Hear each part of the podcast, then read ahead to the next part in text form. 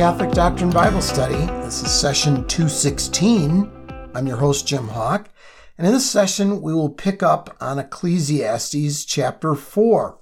So we've already seen some of the things that Solomon has tried to find meaning for life: wisdom, hedonism, materialism, and it hasn't worked out for him. I mean, he's, it, it brings him some joy, but it, he knows it's not going to last. He knows he's going to die. He knows uh, whatever he builds is going to be left to someone else after he dies, and that someone else probably will screw it up. So he's still searching for meaning. So he considers a career, uh, you know, his his job, if you will. Of course, he was the king. Pretty good job to have. But anyway, he looks at the vanity of toil, and you'll recall from our last session, vanity doesn't mean uh, self uh, concern with your appearance and that sort of thing, as it does in today's language. Vanity just meant that things don't last. It's as a mist, as it were. And he looks at the, the vanity of toil, and he throws himself into his career. And in verse four of chapter four, worth underlining, I think, says, "Then I saw that all toil and skillful work is the rivalry of one man for another."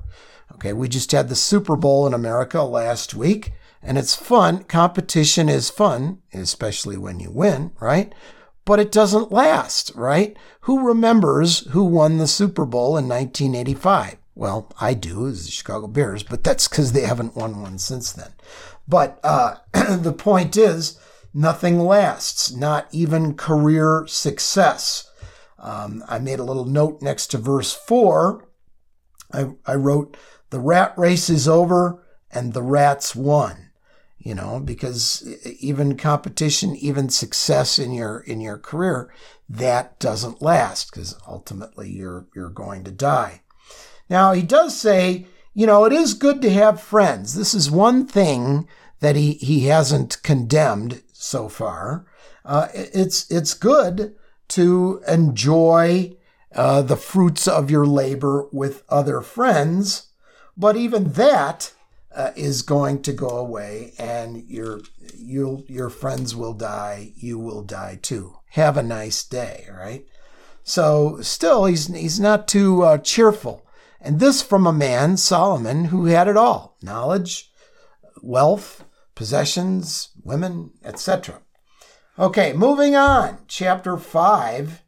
Um, he says, verse one at the end of it, "God is in heaven and you are on earth. Therefore, let your words be few." What's he saying there? Don't just be whining to God all the time about, about your problems, because that's the nature of life on this earth, is that you're going to, you're going to have problems. Being happy is, is a choice, really. I mean, you, you might uh, not agree with that, but if uh, I, I have learned that to be true. Uh, there are people that you know that choose to be happy no matter what circumstances. Paul even makes a reference to that. He says, "I've learned to be content in all circumstances, whether I have a lot or a little, or, you know, et cetera" Okay, so uh, he tells us, "Fulfill what you have vowed," in verse three, the last part of it. Worth underlining. Um, here is a um, thoughtful statement. Chapter five, verse nine, worthy of underlining. "The covetous man is never satisfied with money." You know, I bought a nice house in the suburbs of Chicago one time, in a nice suburb, and I invited a bunch of people over from church to see my beautiful house that I had bought for myself.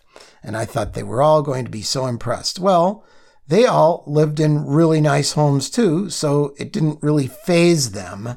And uh, so, uh, you know, I I thought if I got that house, I'd be happy. I got the house, I, and it did not give me much uh, much pleasure. Um, uh, again, uh, if you get a bigger house, you know, the rich man's abundance allows him no sleep. That's at the end of verse eleven. If you get a bigger house, guess what? You're going to spend more time cleaning it. Or if you don't clean it yourself, you're going to spend more money having somebody else clean it for you or take care of it for you. Um, let's see. Uh, yeah, I would say that that kind of summarizes it. I mean, he, he spends a lot more time in, in chapter five talking about that. Um, it's you spend all your time on your toys, and the toys don't last, or at least they you you get tired of the toys, even if they, even if they last a while on on this this earth. Um, okay, how about this? Uh, Chapter six, verse nine, definitely worthy of underlining. What the eyes see is better than what the desires wander after. A note that I wrote in my margins is, enjoy what you have rather than desiring what you don't have. But even if you enjoy what you have, you're going to die and it's not going to last. So, so far we've got a lot of, you're going to die and it's not going to last. Uh, continuing on, even in chapter seven, in verse two, he says, it is better to go to the house of mourning than the house of feasting. So in another translation, it says, it, in essence, it's better to go to funerals than to uh, than to weddings. Okay. Now, how could it be better to go to funerals? Because it forces you to confront your own mortality and ask yourself the serious questions.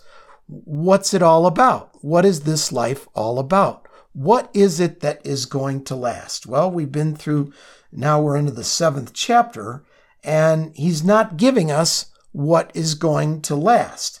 Now, uh, Solomon, in his day, the, the Jewish people did not have the sense of an afterlife that we as Christians do. Christ had not come yet. Christ had not been resurrected yet. And so there was there was just kind of a vague idea of what, if anything, happens to you after you die, right? We have the advantage of Christ demonstrating the resurrection uh, to us and giving us hope in our own resurrection and life after that. And Jesus talked extensively in the Gospels about uh, the the the resurrected life, right? So uh, in Solomon's time, he just they just thought, well, I'm not sure what happens after we die. Is our reward here on earth or our punishment here on earth for what we do? Uh, what what happens afterwards? At best, I would say most Jews would say, well, you went into like Abraham's bosom kind of thing, where it's another world, but it wasn't really clear what that was, okay? So maybe that's one reason why Solomon doesn't have a clear-cut vision of, of that. Um, he knows you're going to die, but yet he longs for a continued life of some sort. We also saw that when we studied Job, right? Job said, boy, I wish that, you know, I could put up with any kind of suffering on this earth if there's just a hope that I will get to see God after I die, right? They, they wished for it, but it was not understood at that time. Christ had not come yet. Christ had not been resurrected. So when he says it's better to go to the house of mourning than a house of feasting, it's like, hey, better to spend some time contemplating your own mortality and what is it that you want to make out of your life than just go to parties where it's just, you know, having having fun and, and not uh, not giving serious thought to the meaning of life. So hence he says, sorrow is better than laughter because when the face is sad, the heart grows wiser. Uh, again, continuing on the thought that Uh, Uh, you need to ponder your uh, your future more. How about this? Verse ten, I think, of chapter seven, I think it's worth underlining. Do not say, how is it that former lives, excuse me, how is it that former times were better than these? For it is not in wisdom that you ask about this. And in my margins, I put the good old days, formerly known as these trying times. You know, uh, people say, oh man, I, things were so much better back then. But back then, uh, if, you know, people have a very selective memory and uh, maybe there were problems in the times that they were referring to as, as well. Uh, what about, um, Well, let's see. How here's a, a number five thing. I, I've I've included this as a number five thing that Solomon tried, and he certainly did with his wives and concubines, women. This is from a man's perspective. Uh, uh, he's supposed to be so wise, and yet he had all these women. It's hard enough to keep one woman happy all the time. How's he going to keep, you know, three hundred wives uh, uh, happy? But anyway, uh, he he says uh, uh, in verse twenty-eight of chapter seven, says, one man out of a thousand I have come on, that is, in essence, that is, uh, you know, uh, somebody to emulate. Um, but a woman among them all I have not found. Again, maybe a little bitterness on his part after all of the uh, problems that his wives caused him, caused him to fall into adult, uh, into um, not adultery, um, but uh, idolatry, you know, as we saw when we studied Solomon earlier. Um, so on to chapter eight, retribution. Uh, why is it, uh, I'll just summarize verse ten and on, the problem of retribution. Hey, uh, good guys do stuff and get punished uh, or have rough lives. Bad guys sometimes do stuff and get away with it. You know, even that's that's got to be frustrating, right? So there's no justice on on this earth, or or very little. Um, so you you can't rely on justice either. Um, here's an interesting quote in chapter nine. He says in verse four, a live dog is better off than a dead lion. Well, uh, why is that? A, a live dog can still change his ways, I guess, but a uh, dead lion, you know, that's it. So you got to make hay while the sun shines, so to, to speak. So uh, he he says in chapter nine, verse seven, go, eat your bread with joy and drink your wine with a merry heart, because it is now that God favors your work. So he's saying, okay, I get it. All of these pleasures that I've mentioned, they don't last, but they're not bad in and of themselves. Just don't live your life for them. Okay, enjoy life, enjoy that ice cream, uh, et cetera, but don't eat ten gallons of it, and don't live your life for ice cream. There has to be something more other than these pleasures of the flesh and materialism and women and so forth and so on. So enjoy your life, but recognize, as he said before, God's watching. Okay, God will ultimately judge. Don't live your life for those things, enjoy them, but put them in proper perspective. Lead a life of, of uh, balance. Uh, verse nine of chapter nine, enjoy life with the wife whom you love, all the days of the fleeting life that is granted you under the sun. So enjoy it, but sorry to say, your wife's going to pass away, your husband's going to pass away. And um, so enjoy it, but realize that nothing on this earth lasts. And that's kind of where he goes on. Chapter eleven, he gives some practical advice. Cast your bread upon the waters. After a long time, you may find it again. What's he talking about there?